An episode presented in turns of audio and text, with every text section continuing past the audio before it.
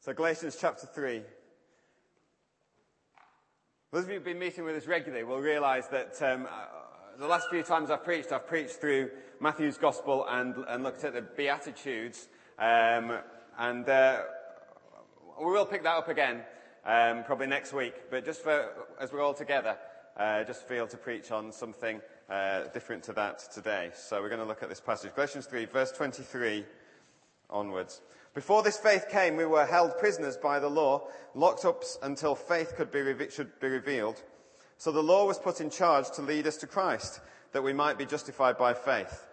Now that faith has come, we are no longer under the supervision of the law. You are all sons of God through faith in Christ Jesus. For all of you who were baptized into Christ have clothed yourself with Christ. There's neither Jew nor Greek, slave nor free, male nor female, for you're all one in Christ Jesus. If you belong to Christ, then you are Abraham's seed and heirs according to the promise. Look, what I'm saying is that as long as the heir is a child, he's no different from a slave, although he owns the whole estate. He's subject to guardians and trustees until the time set by his father. So also, when we were children, we were in slavery under the basic principles of the world. But when the time had fully come, God sent his son, born of a woman, born under law, to redeem those under the law so that we might receive the full rights of sons. The ESV, uh, for that phrase, says we might uh, be adopted as sons. Because you are sons, God sent the Spirit of His Son into our hearts, the Spirit who calls out, Abba, Father. So you are no longer a slave, but a son. And since you are a son, God has made you also an heir. Um, we're picking things up in the middle of a, of a kind of whole argument, and it can be quite difficult to understand what's going on here. So, just to fill you in, um, Paul here is dealing with the issue of whether Gentile Christians or non-Jewish Christians, Christians who've, who've got saved, who are outside of the Jewish religion before, um, whether they should uh, be made to keep the Jewish law or not. Um, this was a huge issue for the church in Galatia and in other regions as well. And, and there were some Jewish Christians who said, uh, well, yeah, they should. They should come in, uh, but they need to keep the Jewish law. Thanks, Ben. Uh, Dan. Um, he, uh, Paul strongly disagrees. He argues that the law was, was given, and it was like a guardian. It was like someone who looked after a child. Um, who was an heir, but just young. They couldn't receive all the inheritance. They couldn't get everything that they were, that they were going to get when they were older. Um, but the law was there to kind of look after them. Um, so while they're a child, they have to do what the law tells them to do. They have to do what uh, the guardian tells them to do. Paul describes it as being like a slave. But now Paul says uh, Jesus came to free people from that slavery. We heard a, a, word this morning saying about it's time to, it's time to be mature, it's time to grow up. In, in one sense, that's what Paul was saying. Now's come a time when we can grow up, when we're older now, um, and uh, we're now justified or made right with God by faith in Christ Jesus, not by keeping the law. We're into a different sort of relationship. And this is, this is great news. This is news that, that we can all come into this relationship with God. We've been made right. We've had our, we can have our sins forgiven. But the great news doesn't end there. Galatians chapter 3, uh, 26 and, uh, that we read and, and 4 verse 5 tells us that we now come into being sons of God and or receive adoption as sons, as I said, the ESV says in 4 verse 5. We become part of God's family. How amazing is that? Not only do we get our sins forgiven, but we're welcomed into God's family. Not, not like Esther having to just wait and be invited in. God said, You're part of it. You're part of God's family. 1 John chapter 3 and verse 1 says, How great is the love the Father has lavished on us, that we should be called children of God. How great is the love the Father has lavished on us that we should be called children of God. We're God's children now. We can come into relationship with Him. As His children, we can say, Abba, Father. And this wasn't just an, an idea of, of, relationship, just being able to relate to God. It was a legal thing as well, which is kind of what Paul was setting out here. Um, the, the child was adopted um, was taken out of his previous state of, of slavery and, and, under the law um, and all that came with that and placed in a new relationship as a son to his father. And all the old debts were cancelled and the child starts a new life as part of a new family. Just as a, a, as a matter of interest, some people read this and uh, when it talks in this passage about being sons, we're no longer a slave, but a son. And since you are a son, God has made you also an heir. Some, some people can get a little bit sort of het up about this. Well, why is it talking about sons? And so you can, you can get um, translations of the Bible. The NIV has got a translation of the Bible. I think, I think the NIV translates that passage, the, um, what's the version called? The what? today's NIV calls it, um, calls it children of God, I think it, it talks about. Um, sometimes you get people saying, oh, sons and daughters of God. And, um, and people do that because they're kind of thinking, well, you know, that, that's because we want to make sure it includes everyone. It's not just the men, it's the women as well. But actually here, to translate it children of God, totally misses the point. It absolutely misses the point of what God's saying because Paul is saying this is all about inheritance. This is all about what we're going to come into. And in the, in the Roman culture, which Paul was writing into, um, people, uh, when they, want, when they had an inheritance that they wanted to pass on, and they hadn't got any sons to pass it on to, they would adopt a son. They would adopt a son who they could pass on their inheritance to. God already had a son, obviously, Jesus, um, which makes it all the more amazing that he adopts us into his family. But when Paul speaks of adoption as sons, He's talking about us all receiving the full inheritance. Everyone receiving the full inheritance when Jesus returns. We will reign on earth. Not just the men, but everyone. He's already said, hasn't he, in chapter 3 and verse 28, you know, there's neither Jew nor Greek, slave nor free, male nor female. There's, the distinctions between males and females have been gone. They've been abolished. Therefore, if, if Paul had have said, oh, he makes us, you're no longer a slave, but sons and daughters, the readers would have read that and thought, oh, great, we're sons and daughters. We're in relationship with God. And the men will inherit the promise. The men will inherit all that the Father has, and the women won't. So Paul's saying, no, you're all sons. You're all going to inherit. There's no longer male nor female. It's everyone. God's included everyone. So when, when you get people who, who uh, in, all, in all good intentions, try and say, oh, it's children, it's sons and daughters, to try and make it sound equal, actually they're shooting themselves in the foot because they're losing the point. They're, they're, they're arguing, in one sense, if, if that had been written, if that was what Paul had have said, they would have been arguing the women don't get the inheritance. Paul's saying, no, they do. Everyone is in on this. That's just by means of a by the way. Um, what, what, does it, what does it mean? Because people get heads up about these things, don't they? So thought, well, what does it mean to be adopted into God's family? What does it mean that we are brought in to God's family? Well, first, we now know that we belong somewhere.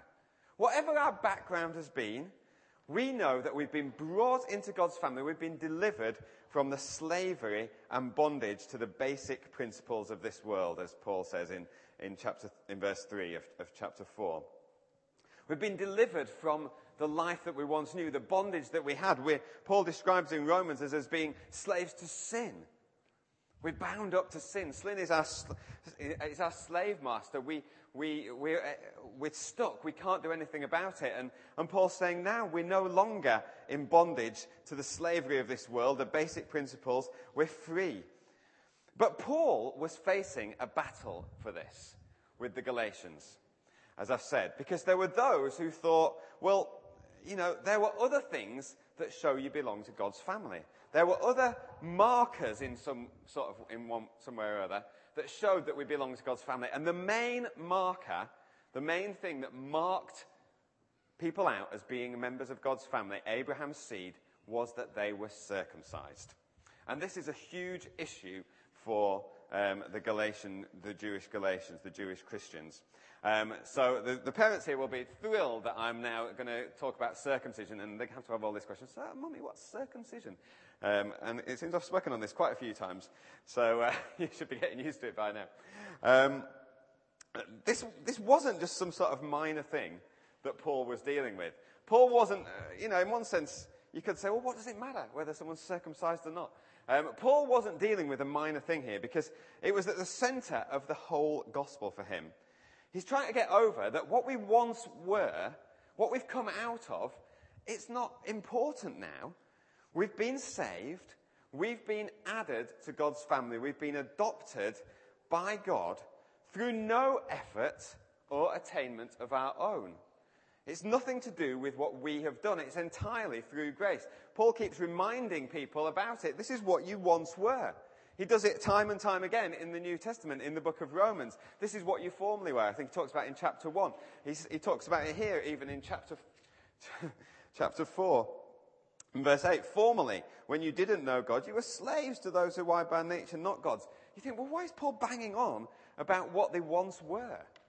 He's banging on about what they once were because he's saying, look, you've not made yourself any better. It's not because you've done something amazing that God has thought, well, you're good. I'm going to bring you into my family. You know, you're the one I want to adopt into my family. So, because I've, I've seen something impressive in you. Paul's saying, I saw nothing impressive. God saw nothing impressive in you.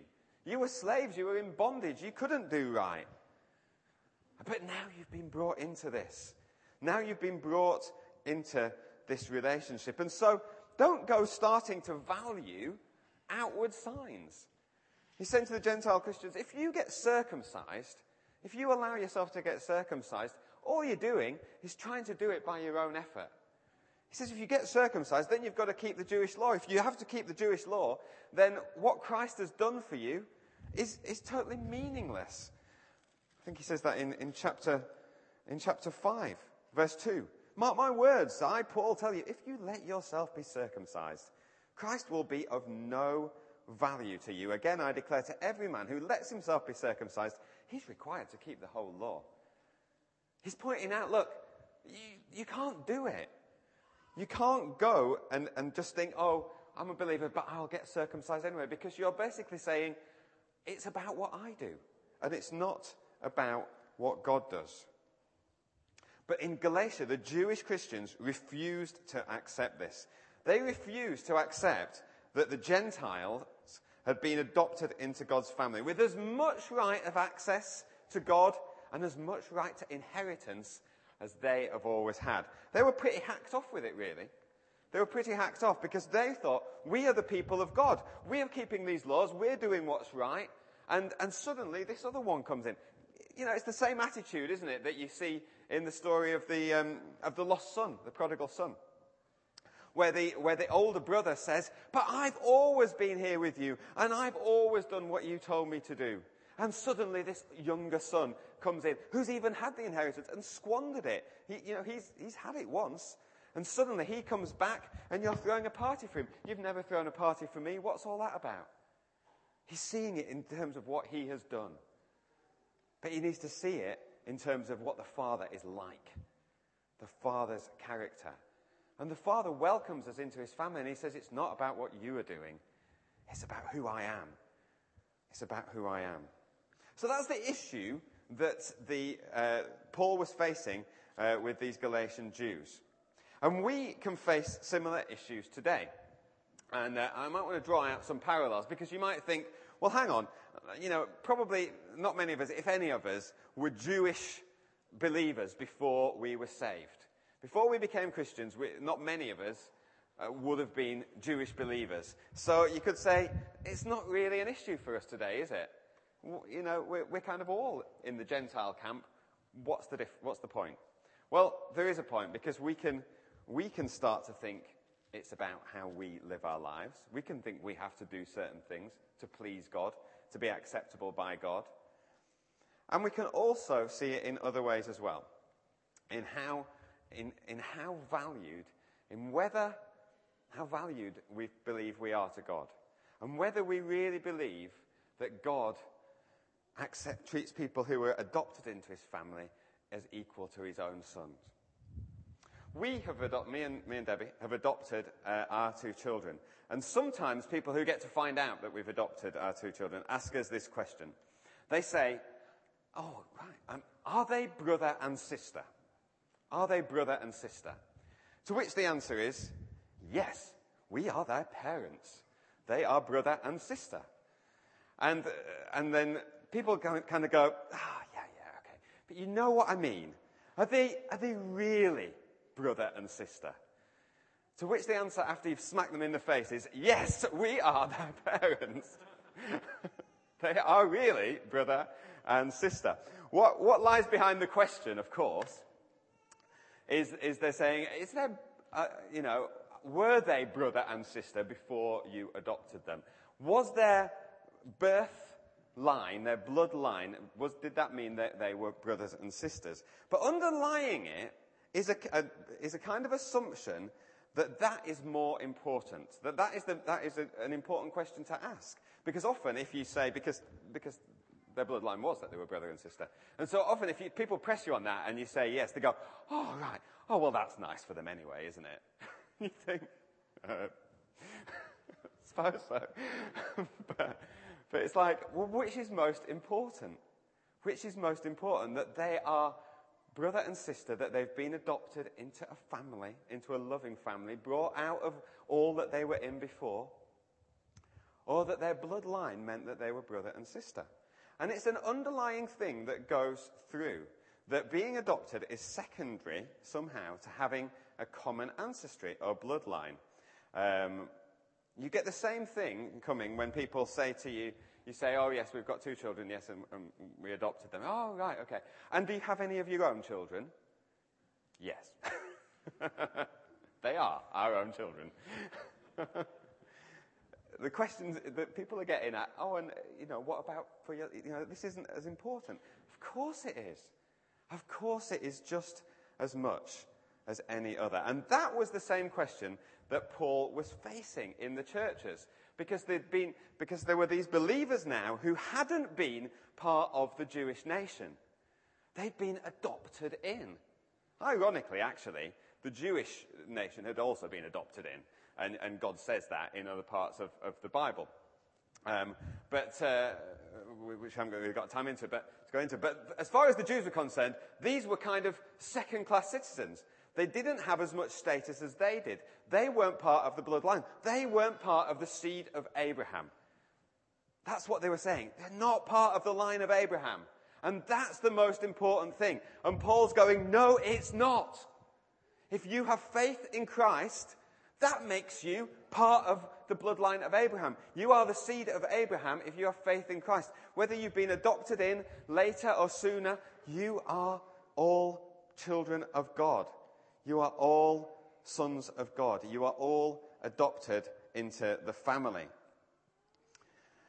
But these Jewish believers were keen to say, you know, if they're gonna, if they have to be part of us, if they have to be believers, if they have to come into relationship with God, then they need to do these other things which show that they are believers, that they are children of God, that they have to get circumcised. They didn't believe that adoption into the family was enough. They didn't believe it was as good as natural birth. And Paul is furious about it. And he says, no, it's through faith in Christ.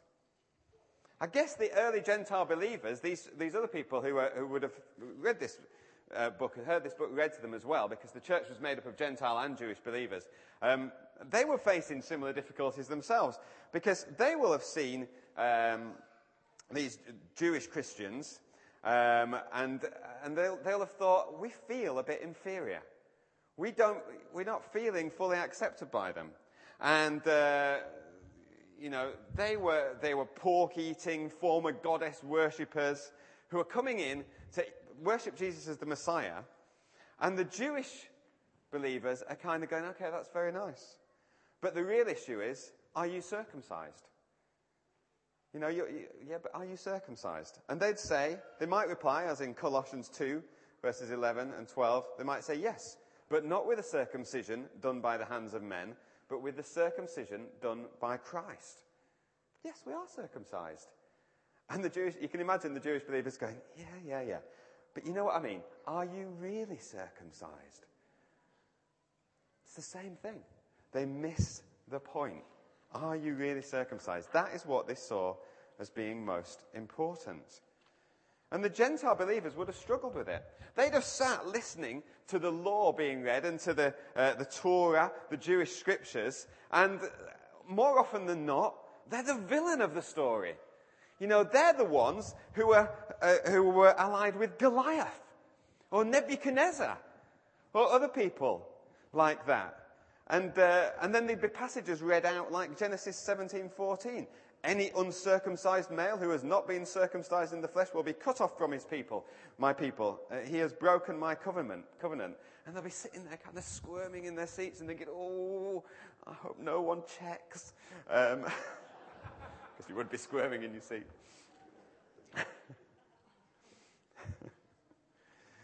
but Paul, Paul is saying, no, you've all been brought in to this relationship with God. Don't be tempted to just give in. Don't be tempted to get yourself circumcised just so you feel part of it.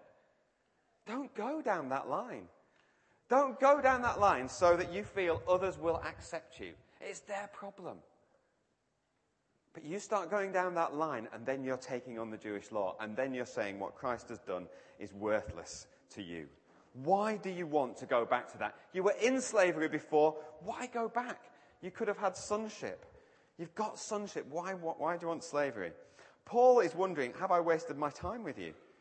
Isn't he? He, say, he, he I think he, he says that um, in verse 11 of chapter 4. I fear for you that somehow I've wasted my efforts on you. You're not getting it. If you're tempted to do this, you're not getting it. And he, he was frustrated with the Gentile believers for doing that. He was probably more frustrated with the Jewish believers um, who, were, who were sort of pressing this line and saying, you have to be circumcised. Or some of the, some of the Jewish believers. And uh, he shows his frustration in chapter 5 and verse 12 when he's referring to them. He says, Oh, as for those agitators, I wish they'd go the whole way and emasculate themselves. Um, so he's, he's, kind of saying, you know, if you're, if you're on about a little mark down there, he says, just go, you know, going to say it's getting old. yeah, you get the message. he's frustrated. The guy's frustrated. Russell Moore points out that we can't cling on to anything else apart from who we are in Christ. He says, yes, we're part of the family, but we don't point to our own circumcised flesh to prove that. We point away from ourselves to, an un- to a circumcised, law keeping, faithful, resurrected Messiah. And he says, and the Jewish leaders who insist on circumcision for Gentile believers are looking under the wrong robe. He says, we're not, we're not looking to ourselves, we're looking to Jesus. We might think, oh, we've got to do these certain things to be accepted by God. We've got to live a certain way. And God's saying, no, you're acceptable to me on the basis of what my son did, on his obedience. That's not saying God doesn't want, God's not interested in how we live our life, but he's certainly saying, you're not going to earn your relationship with me. There's nothing you can do that earns your right to have a relationship with me. That right has been earned by my son, Jesus. And it's his obedience, and it's his law keeping, and it's his circumcision, and it's all of that that means that I'm accepting you. Don't try and do it yourself. Don't try and do it yourself.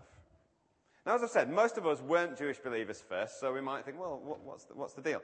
But we can still have prejudices about certain people. And we can still have, uh, still believe that people ought to do things in a certain way. So, for example, we might uh, have expectations. Once someone becomes a Christian, once someone gives their life to God, we might say, well, now they should be doing this, this, and this. They should stop doing that. They shouldn't live their life that way. You know, and, and it can be outward signs. So, let, you know, let's take a very simple, uh, similar example to the circumcision in piercings. You might get some people, uh, someone might come into the church with piercings everywhere. That's just what they've chosen to do. That's just their lifestyle before. And, uh, and they, they become a Christian.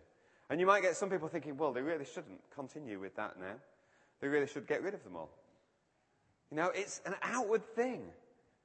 It's the same kind of thing. It's, it's trying to do something to show that you fit instead of, no, I, I'm part of this just because of who, who God has made me and what God has done.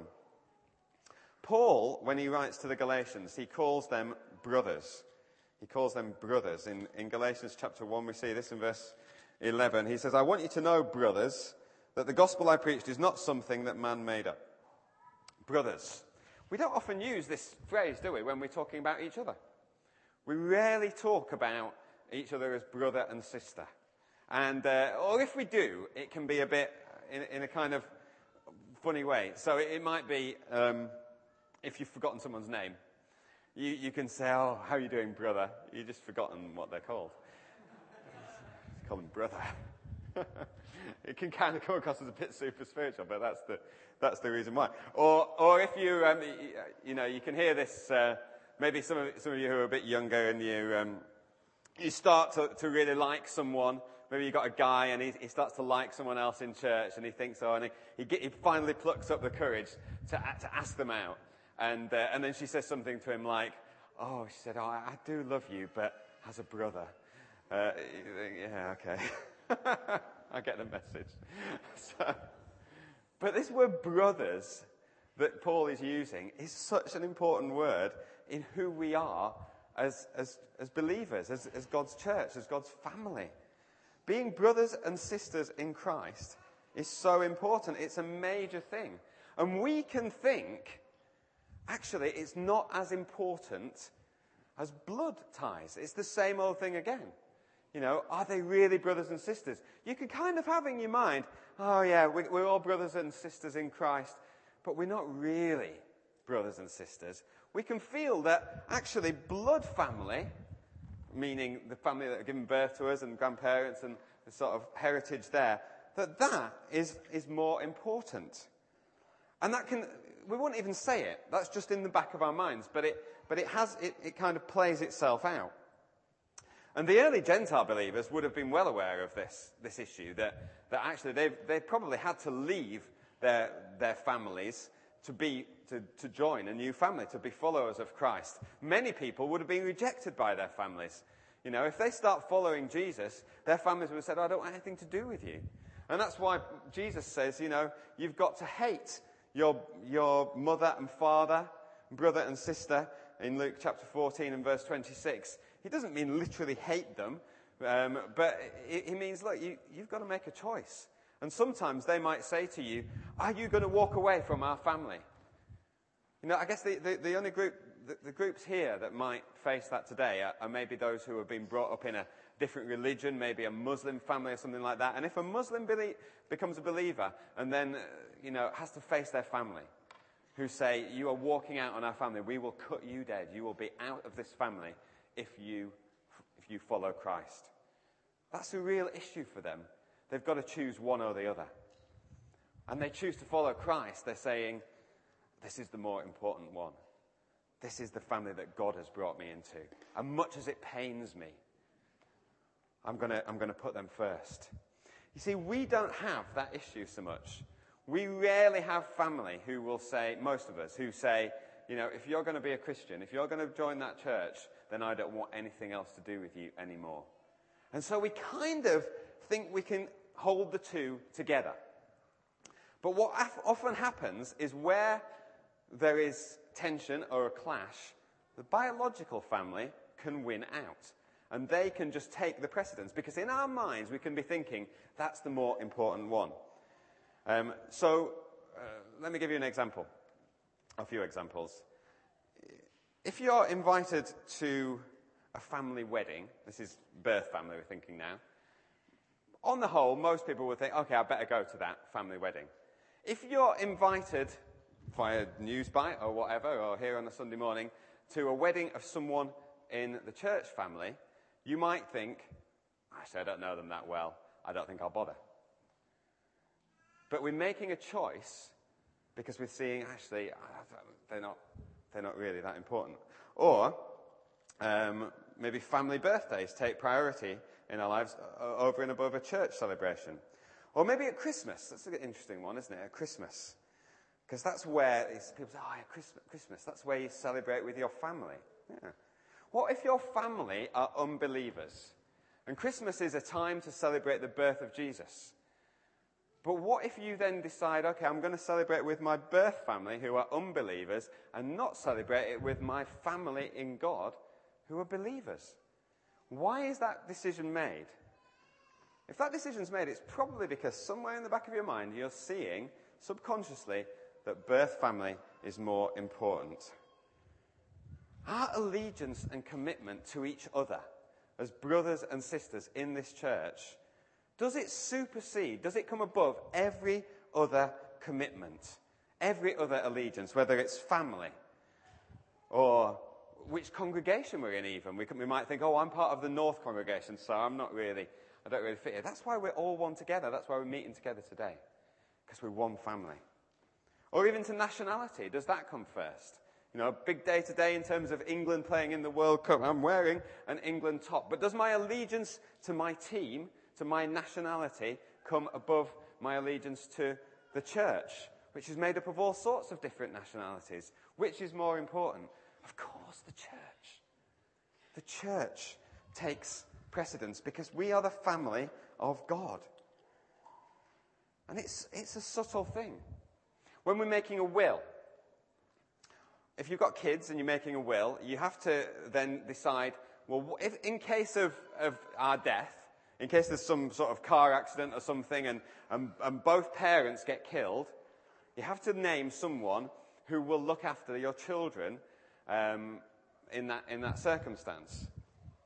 So when we're doing that, do we decide to leave the upbringing of our kids to our maybe unbelieving birth family, which might be what they expect, or do we decide to leave it to someone in the church, a couple in the church? What's our thinking on this? Even if you've not had to make those decisions, you can kind of play them out. Well, what would I think? Because they all speak of which is the most important. Do we value who God has made us as a family more than we do our lineage? Jesus in John chapter 19 gives a, an example of, of, pretty much this exact thing. Um, in John chapter 19 and verse 25, this is just as Jesus is going to the cross, and it says, Near the cross of Jesus stood his mother, his mother's sister, Mary, the wife of Cleopas, and Mary Magdalene. When Jesus saw his mother there, and the disciple whom he loved, that's John who's writing the gospel, that's who he means and John standing nearby, he said to his mother, Dear woman, here is your son. And to the disciple, Here is your mother. From that time on, this disciple took her into his home. So Jesus is about to die. And he sees his mother there. Now, Joseph's died by now. So his mother is on, his, on her own. There are other children, though, in that family. There's James and other brothers that Jesus has. At the moment, at that point though, they aren't believers. They don't believe who Jesus is. They're skeptical. And so Jesus doesn't say as he's dying on the cross, oh, get James to look after you. Make sure you're looked after by the other brothers. He says, John, the disciple that Jesus loved, the one Jesus loved, maybe more than the others, or certainly, uh, certainly the one that John felt, there's such love here from God, to, from Jesus to me. And Jesus says, John, here's your mother now. She wasn't his birth mother, but she's your mother. Mary, mother, this is your son. And John says, Come and live with me. Live in my house. I will care for you. Jesus is, is making a direct call there between the two. He's saying, It's my believing family my church who are more important. That's who I'm going to entrust them to. That's a challenge to us. That's a challenge to us in our life. I believe we can settle all too easily into just trying to kind of compromise with subtly maybe just thinking, church family, yeah, brothers and sisters, yeah, but we come along, it's not really that big a deal. It's a big deal. For Paul in Galatians, it's a huge deal. It's a huge deal.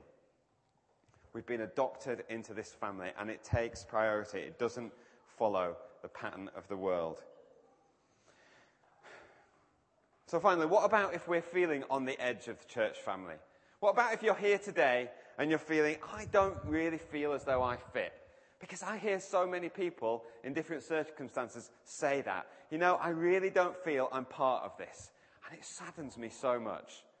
Because that's not what God wants. How do we know we belong? I think I've said before when I've, I've referred to adopted children in, in other messages that I've brought that adopted kids often struggle to know that they are truly loved and part of a family. They've been so used to being self-sufficient, to sorting out themselves, to looking after themselves, that they battle with finally being accepted by a loving mother and father. And that they are going to be cared for. And we can feel like that too in the church. We can feel, are we loved? Do we fit? Are we part of it? Everyone seems so different to us. We can, we can struggle with the fact that God really will care for us. He is a loving father. He's a loving father who will give us everything we need. So instead of trusting him, we try and sort things out ourselves. We try and look after ourselves, even as believers. Children, adopted children, find it hard to trust their new parents for what they believe in life. Sometimes they can steal food, they can hoard food. They just try to look after themselves, but we can do the same thing. We need to learn to trust that we have a loving Heavenly Father who will give us all that we need. Matthew 7, um, verse 9 says, um, Which of you, if your son asks for bread, will give him a stone? Or if he asks for fish, will give him a snake? If you then, though you're evil, know how to give good gifts to your children, how much more will your Father in heaven give good gifts to everyone who asks him? So in everything, do to others what you'd have them do to you. This sums up the law and the prophets. He, Jesus is saying, look, your heavenly Father is going to give you good gifts. He loves you.